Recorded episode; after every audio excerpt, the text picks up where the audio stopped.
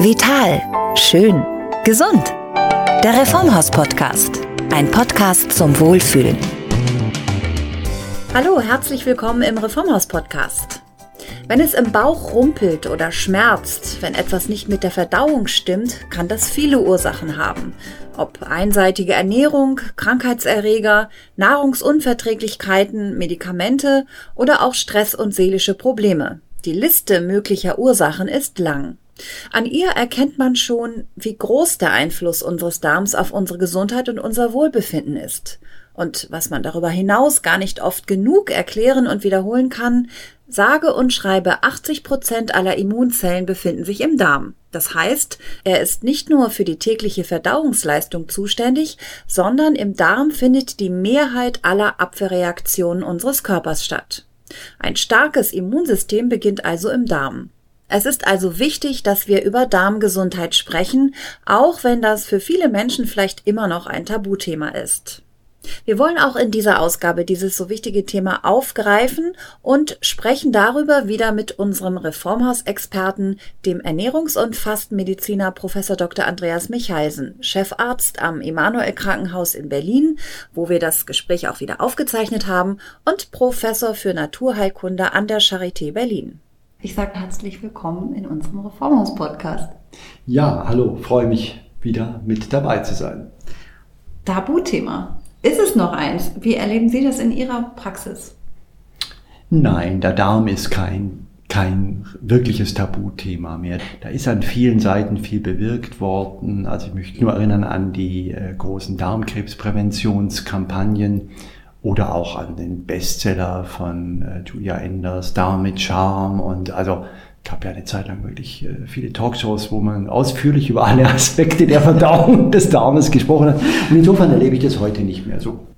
Und nachdem wir jetzt geklärt haben, dass das in Ihrem Erfahren nicht mehr unbedingt so ein Tabuthema ist, können wir jetzt ja auch ganz befreit über alles sprechen. So ist es. Gucken wir mal. Guck, guck, gucken wir mal. Vielleicht zuerst mal so ein paar Fakten. Wenn man sich mit dem Darm beschäftigt, äh, ist schon, finde ich, ein Organ der Superlative. Vielleicht können Sie uns das mal so ein bisschen auffalten. Es ist ja, wenn man es aufgefaltet sieht, ein, ja. ein Riesenorgan. Allein das finde ich schon spannend.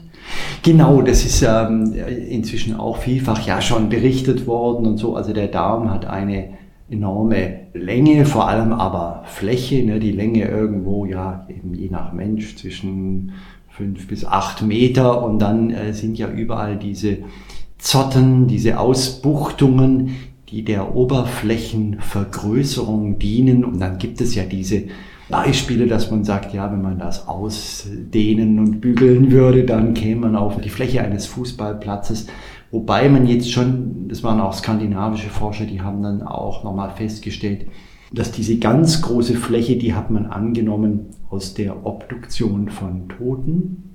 Wenn wir aber quicklebendig sind, dann ist der Darm doch noch mal ein bisschen mehr in Spannung, sodass er dann doch vielleicht eher ein Badmintonfeldgröße hat oder einen kleinen Tennisplatz. Aber da kann man ja sagen, ist immer noch ziemlich groß. Ne? Ja. Und dann sind natürlich die Darmbakterien.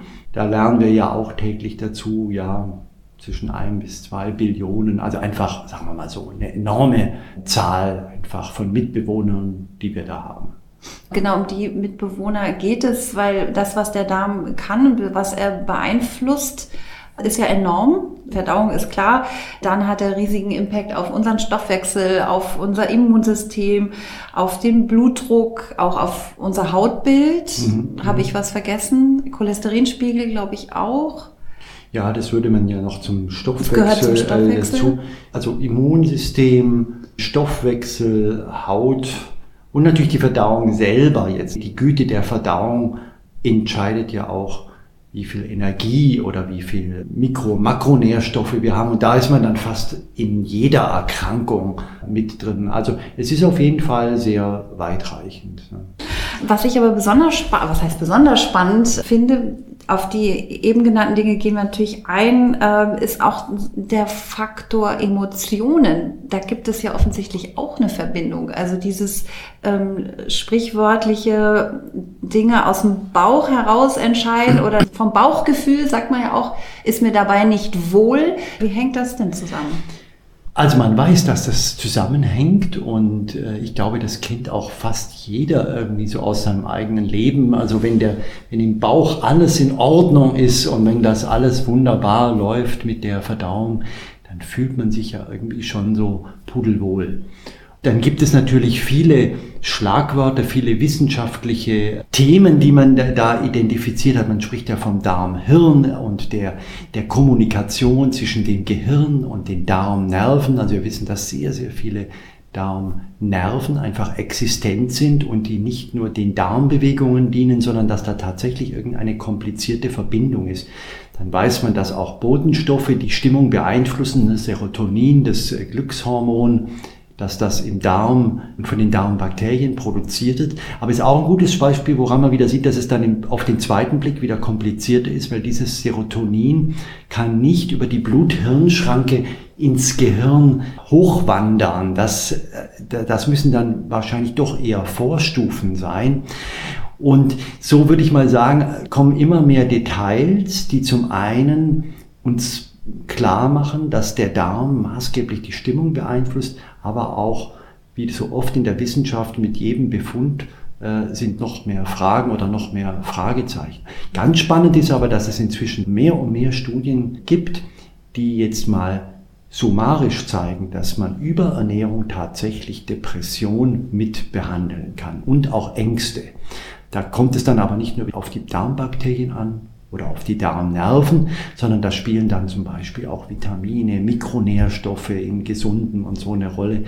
Man spricht bereits von der nutritiven Psychiatrie, also das heißt von der Ernährungspsychiatrie. Das ist bereits ein Begriff, der in den U S A geprägt wurde.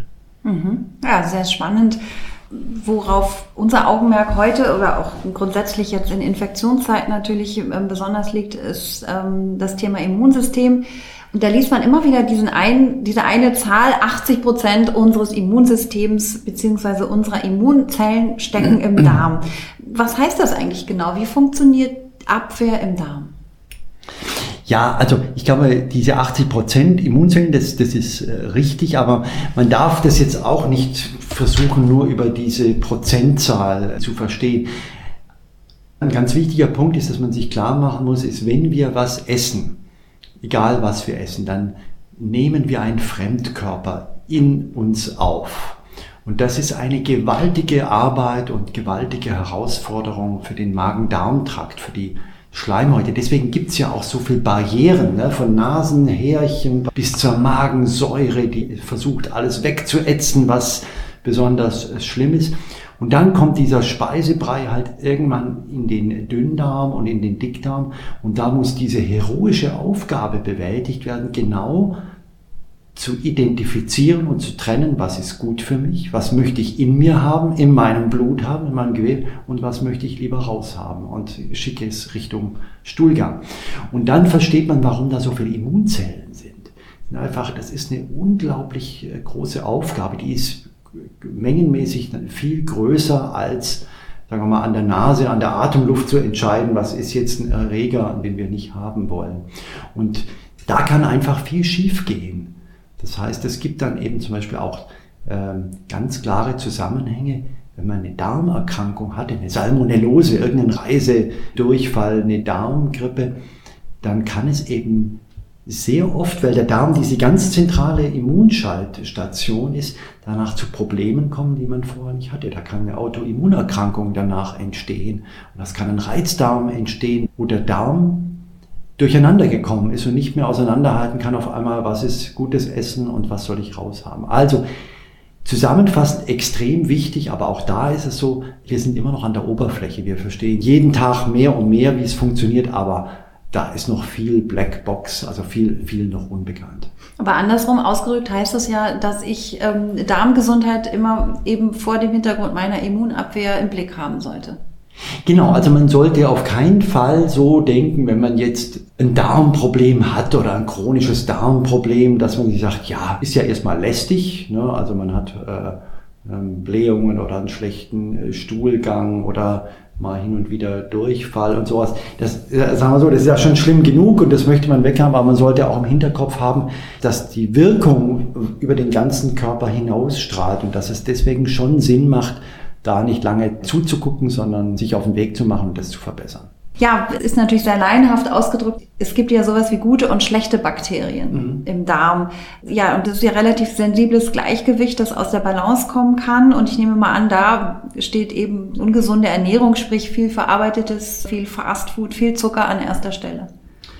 Genau, also man kann schon mehr und mehr unterscheiden, was sind gute Bakterien, was sind schlechte, wobei da gibt es schon auch manchmal Überraschungen und Wundertüten. Und es gibt natürlich eindeutig Dinge, die den Darmbakterien nicht gut tun, Alkohol, ähm, ja eben zu viel Haushaltszucker, verarbeitete Sachen wie Wurst, auch Fleisch übrigens. Also es ist halt ein Problem, dass Fleisch keine Ballaststoffe hat. Also null Prozent Ballaststoffe. Und Ballaststoffe ist ja, ich habe es glaube ich schon mal im Podcast erwähnt, das ist ja irgendwie ein sehr unfairer Begriff. Genau, weil das eben kein weil Ballast das, das ist, sondern ist kein das Ballast, Gegenteil. Das ist das Gegenteil. Das ist das Futter, das ist die, die Nahrung für die guten Darmbakterien. Ne? Und insofern, wenn man eben sehr verarbeitete Nahrung zu sich nimmt, sehr eine Nahrung, die sehr stark durch tierische Produkte äh, geprägt ist, ja, dann tut man den guten Bakterien einfach nichts Gutes. Ich weiß, Sie mögen keine Prozentzahlen, aber wenn man jetzt trotzdem versuchte, es in Prozentzahl auszudrücken, oder wir nehmen einen ganzen Teller voll ähm, Essen, wie viel Prozent oder wie groß sollte der Anteil an Ballaststoffen denn täglich sein?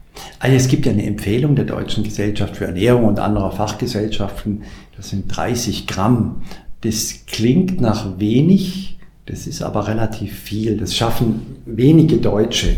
Das liegt jetzt natürlich daran, dass wenn wir jetzt ein, ein, ein Brot essen, auch selbst ein Vollkornbrot, was natürlich mehr Ballaststoffe hat als ein Weißbrot, ist da ja nicht alles nur Ballaststoff. Ne? Da sind ja viele Kohlenhydrate und Proteine und, und äh, so weiter dabei. Ja, mit den Prozentzahlen tue ich, tue ich mir schwer. Ich würde einfach nur sagen, man sollte immer auf sein Ballaststoffkonto jeden Tag schauen. Und äh, einfach in der Küche, auf dem Tisch, diese Lebensmittel schnell greifbar haben, die viel Ballaststoffe haben. Ne? Das ist Vollkorngetreide oder Leinsamen, Haferflocken. Das ist vor allem Gemüse und Obst. Das ist es wieder. Es ja, ist eigentlich das ist immer ja, das ja, Gleiche. Das ist immer das Gleiche. Und da ist vielleicht halt nur noch die Anmerkung, dass es halt deswegen auch besser ist, einen Apfel zu essen, als einen Apfelsaft zu trinken. Also wir sind ja so geprägt, dass wir oft nur an die Vitamine, an die Mikronährstoffe denken und die sind auch wichtig. Aber der Rest ist halt nicht überflüssig, was man lange gedacht hat, dass man sagt, man presst das Obst aus und das, das was dann über ist, das schmeißt man dann weg. Das ist ja das Prinzip, auch mhm. beim, beim Orangensaft. Nein, es wäre wirklich am besten, man würde das mit, ich sage jetzt mal mit Haut und Haaren, also wirklich mit, mit Schale und Gehäuse und allem verzehren. Jetzt vielleicht nicht die Bananenschale. Auch nicht die Orange. Ja, ja, genau. Man muss natürlich auch gucken, wenn ich oft sage, man soll die Schale von allem mitessen, es muss natürlich dann auch bevorzugt Bio sein, weil sonst würde man halt auch viel Pestizide zu sich nehmen. Also man muss es ordentlich abschrubben. Ja, abschrubben. Professor Leitzmann, der, der große Ernährungsforscher, der hat immer gesagt, man soll es sogar mit Spüli und Schwamm waschen. Wobei ich das nicht so lecker finde, wenn man, wenn man sein Obst isst. Aber Sie werden lachen, wenn ich, ein, also wenn ich keinen Bio-Apfel da liegen habe, was selten ist, aber wenn ich irgendwie ein Gemüse habe und ich will das aber mit Schale essen, ich nehme da tatsächlich den Schwamm. Ja. Und so ein bisschen lauwarmes Wasser, weil da ist oft schon so wie so eine wachsartige ja, ja, ja. Konsistenz, die man gar nicht runterbekommt. Genau. Und, und das dann ist, denkt man, das, das kann ist ganz gut. gut. Das ist wirklich ganz gut, das, das zu waschen. Ja. Ähm, trotzdem nochmal Ballaststoffe, Obst, Gemüse ist klar. Ähm, Wenn wir über die Ballaststoffe reden, dann verweist es halt einfach nochmal, man spricht heute von der Matrix der Nahrungsmittel und der Nährstoffe. Ne? Also dass man hat ja früher immer nur, hat man noch so Ernährungsbücher und Diätbücher geschrieben, hat gesagt, so der Mensch braucht so und so viel Gramm Protein und er braucht von diesen Aminosäuren die und dem, dem Verhältnis. Und dann dachte man, ja, das gibt man oben so rein und dann wird das alles so chemisch, mathematisch dann berechenbar aufgenommen, nicht aufgenommen. Und das ist halt nicht so, ne? Sondern man weiß, das kommt auf die Gesamtmatrix, also auf die Gesamtheit dieses Nahrungsmittels an. Und deswegen ist es auch nochmal ein Grund, wenn man über Protein beispielsweise spricht, dass man halt nicht nur sagen kann, ja, sind doch überall die gleichen Aminosäuren. Egal, ob ich jetzt Protein aus einer Bohne oder einer Linse nehme oder Protein vom Steak, sondern bei dem Pflanzlichen sind eben diese Ballaststoffe drin. Das heißt, die Darmbakterien, die dann irgendwann im Darm spätestens dann zugreifen, Proteine werden schon weiter oben ein bisschen aufgespalten, da kann das dann einen Unterschied machen, einen günstigen Unterschied, wenn da einfach Ballaststoff mit dabei ist. Also Protein ist nicht gleich Protein. Und ganzes Gemüse und ganzes Obst ist halt besser als nur irgendeine Essenz oder ein Extrakt. Und wenn ich jetzt tatsächlich in so einem Zustand bin, dass ich merke, bei mir ist eben irgendwas nicht in Ordnung, es ist alles ein bisschen aus dem Gleichgewicht, ähm, äh, genau, mit den bekannten Symptomen, die ich jetzt alle nicht ausfüllen ja. muss, aber macht dann aus Ihrer Sicht tatsächlich sowas wie, ich nenne mal das Stichwort Darmsanierung. Macht das Sinn? Ähm, sollte ich dann, ja. oder nennen wir es vielleicht Darmkur, dass man mal so ganz bewusst ähm, vielleicht auch Milchsäurebakterien zu sich nimmt et cetera pp. Also es ist ein strittiges Thema, ein hochstrittiges Thema in der Ernährungswissenschaft und auch in der Medizin. Auf alle Fälle sind die Darmbakterien entscheidend. So, und wir wissen auch, was gute und schlechte Darmbakterien sind, aber es ist eben nicht so einfach, dass man dann sagt, okay, jetzt nehmen wir mal ein paar Pillen und da sind die und die Stämme äh, drin und dann forsten wir das auf und dann wird das alles wieder so ein schöner Mischwald sozusagen an Bakterien, wie wir ihn haben wollen. Weil dazu ist das Spiel viel zu kompliziert. Viele Bakterien, die man dann so einnimmt, die überleben nicht mal die Salzsäure, die da im, im, im Magen ist.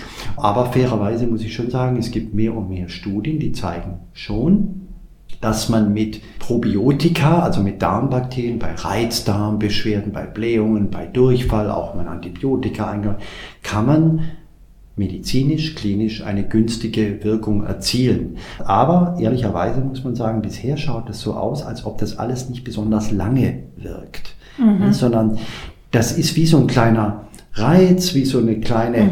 äh, kleine Unterstützung, aber dann übernimmt wieder die hauseigene Darmflora wieder die Herrschaft.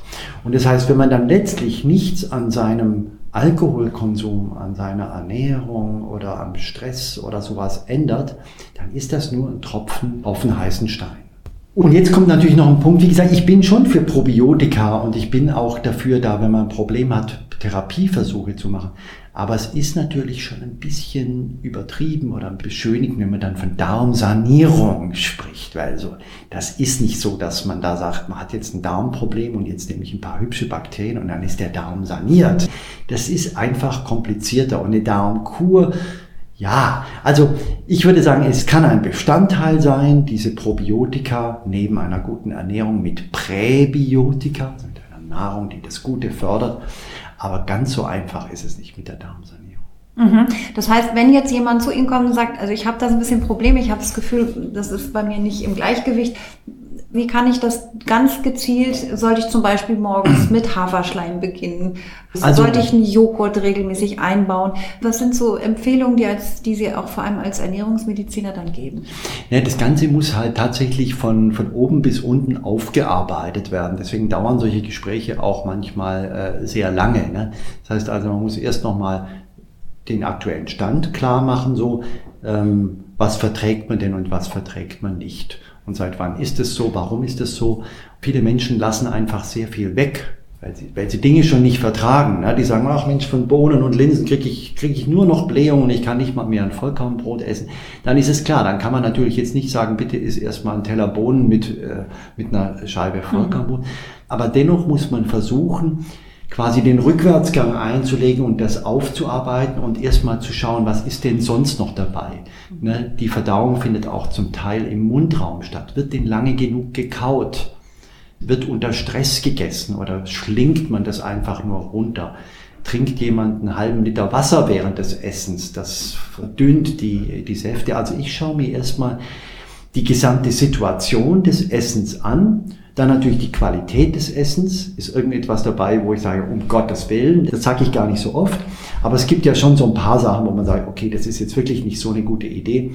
Und dann geht es auch ein Stück weit darum, mit Geduld oder mit Geduld und Spucke, tatsächlich mit Spucke, ne? Also durch viel Kauen, mhm. versuchen, wieder an eine grundsätzlich gute Nahrung ranzukommen. Drei Monate zu warten und dann Bilanz ziehen. Okay, das heißt, Ich kann Sie nicht dazu hinreißen, sozusagen allgemeine Empfehlungen zu geben, weil das zu individuell ist, was man sozusagen doch, speziell... Doch, es gibt schon ein paar Lieblingslebensmittel, die ich, die ich natürlich habe. Die ne? möchte ich jetzt ja wissen. Ja, also natürlich ist der Haferbrei extrem gut. Ne? Auf Neudeutsch Porridge? Porridge, ja, genau, das ist schon... Äh, Als morgendlicher ja, Starter, ja. weil das den Magen so ein bisschen auskleidet gefühlt, beziehungsweise den... Ja, das, wir, wir sagen natürlich auch in der Naturheilkunde, wenn man da noch ein bisschen Zimt oder ein paar Gewürze reinmacht, Kardamom oder sowas, das wärmt, also das fördert die Verdauungswärme. Pfarrer Kneip hat von der Verdauungswärme gesprochen, oder im Ayurveda spricht man vom Verdauungsfeuer, vom Agni. Das sind keine wissenschaftlichen Begriffe, aber trotzdem weiß irgendwie jeder, was damit gemeint ist. Dass man so ein schönes, warmes Gefühl im Bauch hat. Und da ist ein Porridge mit ein bisschen Gewürzen oder ein bisschen Blaubeeren und so, der ist natürlich ideal. Ne? Und dann geht es halt darum, viel Vollkorngetreide ist sehr, sehr gut, Komma, aber, und das ist jetzt ganz wichtig, weil das Vollkorngetreide hat ja die Ballaststoffe, aber es muss gut gekaut sein.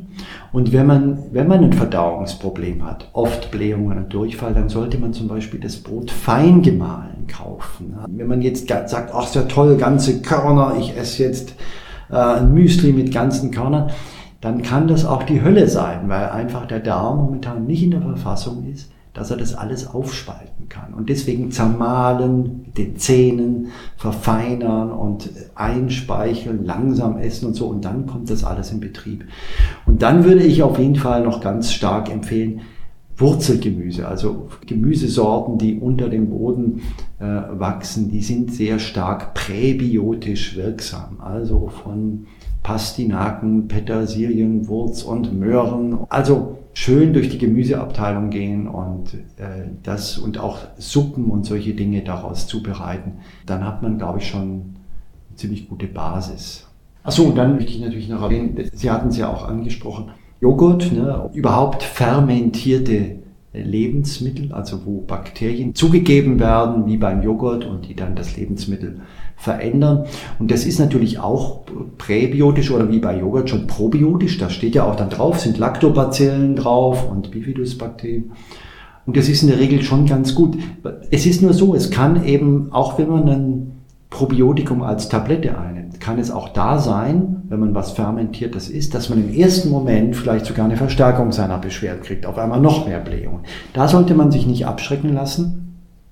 Es ist gut, Sauerkraut zu essen. Sauerkraut ist ein super Prä- und Probiotikum, aber es kann sein, wenn man das jetzt, sagen wir mal, zehn Jahre lang nie mehr gemacht hat, ähm, rohes Sauerkraut zu essen, dass man natürlich am ersten Tag oder in den ersten fünf Tagen irgendwie da mit dem Blähbauch dann auf dem Sofa liegt, dann weniger nehmen und so. Aber also das ist quasi das Spiel. Es macht keinen Sinn. Das ist auch meine große Kritik an so Diäten. Da gibt es so eine Reizdarmdiät, die heißt FODMAP, wo man alles, was bläht, alles, was irgendwie belastend ist, weglässt. Mhm. Und wenn man das macht, dann hat man zwar ein paar Tage keine Beschwerden, aber dann hat man auf jeden Fall in zwei Jahren viel mehr Beschwerden. Dann ist der Darm dann, sozusagen aus dem Training. Ja, genau. Und dann werden sich immer ungünstige Bakterien vermehren, weil die, weil die anderen haben nichts mehr zu tun. Mhm. Also insofern, man muss schon ein ganz klein bisschen den Darm trainieren. Mhm. Nochmal zur Abwehrbereitschaft. Gibt es da auch Lieblingsnahrungsmittel, die sozusagen die Abwehrbereitschaft unseres Darms erhöhen? Also die Abwehrbereitschaft des Darmes wird natürlich maßgeblich durch die Bakterien- oder Mikrobenzusammensetzung geprägt. Also da sind wir schon nochmal bei dem alten Thema, ne? Also Wurzel, Gemüse, gut gemahlenes Vollkorngetreide, ähm, fermentierte Lebensmittel. Wenn ich einen weiteren Blick drauf werfe und sage, also wie, kann, wie können wir unser Immunsystem frisch und aktiv und schlagkräftig äh, halten, dann ist natürlich das Stichwort auch die Immunoseneszenz, also die Alterung des Immunsystems, die ja uns gerade ja auch in der Pandemie viel Kopfzerbrechen bereitet hat. Das ist ja die Ursache, warum ältere Menschen einen schwereren Verlauf bei der Infektion haben.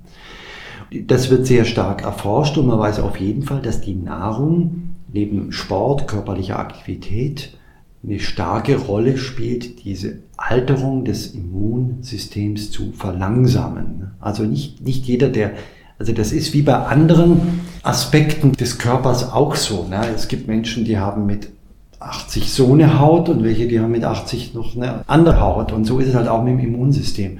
Und das hat maßgeblich mit der Nahrung zu tun und natürlich auch wieder mit dem Darmmikrobiom, mit der Bakterienzusammensetzung. Und wenn jetzt die Frage ist, ja, und was für Nahrung, ja, da wird es halt immer langweilig. Lass es mich raten, wo wir da wieder rauskommen. Ja. Aber es ist ja auch, man kann es ja auch nicht oft genug sagen, weil worauf ich natürlich, deswegen frage ich es auch immer wieder, mhm. es hat einfach unglaublichen Impact auf genau so viele wichtige Bereiche. Genau. Und wenn auch der eine oder die andere nur sich darum kümmert, weil er denkt, ich sehe da nicht jünger aus, ist doch auch schon gut. Ist ein ganz legitimes Argument und äh, das finde ich auch toll. Also. Ähm, und da sind wir natürlich auch sehr gerne bei Ihrem Lieblingsthema, äh, dem Fasten. Das sage ich jetzt ganz unironisch.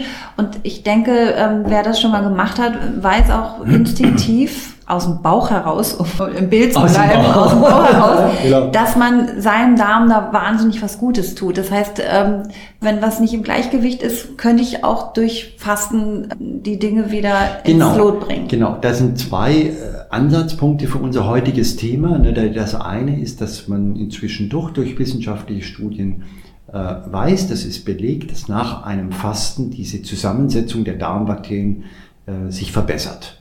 Also das ist für Buchinger Fasten, für Meyer Fasten, gibt es ja verschiedene Techniken und auch fürs Intervallfasten ist das schon belegt.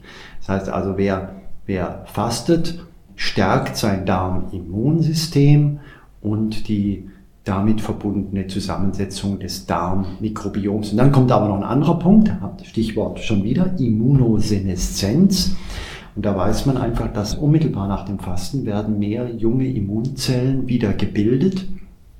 Also man kann tatsächlich, das klingt immer so ein bisschen zu schön, um wahr zu sein und klingt vielleicht so ein bisschen zu populär, aber man kann sein Immunsystem verjüngen mit Fasten. Das ist wissenschaftlich belegt. Ich kann jetzt keine Jahreszahl angeben und keine Prozentzahl. Ich frage mich das. Das wäre, un, das wäre unseriös, aber das, das ist so das Triumvirat. Also wenn ich sagen würde, was kann man machen, um sein Immunsystem zu, ver, zu verjüngen, würde ich sagen, gesund essen, körperlich aktiv bleiben und fasten.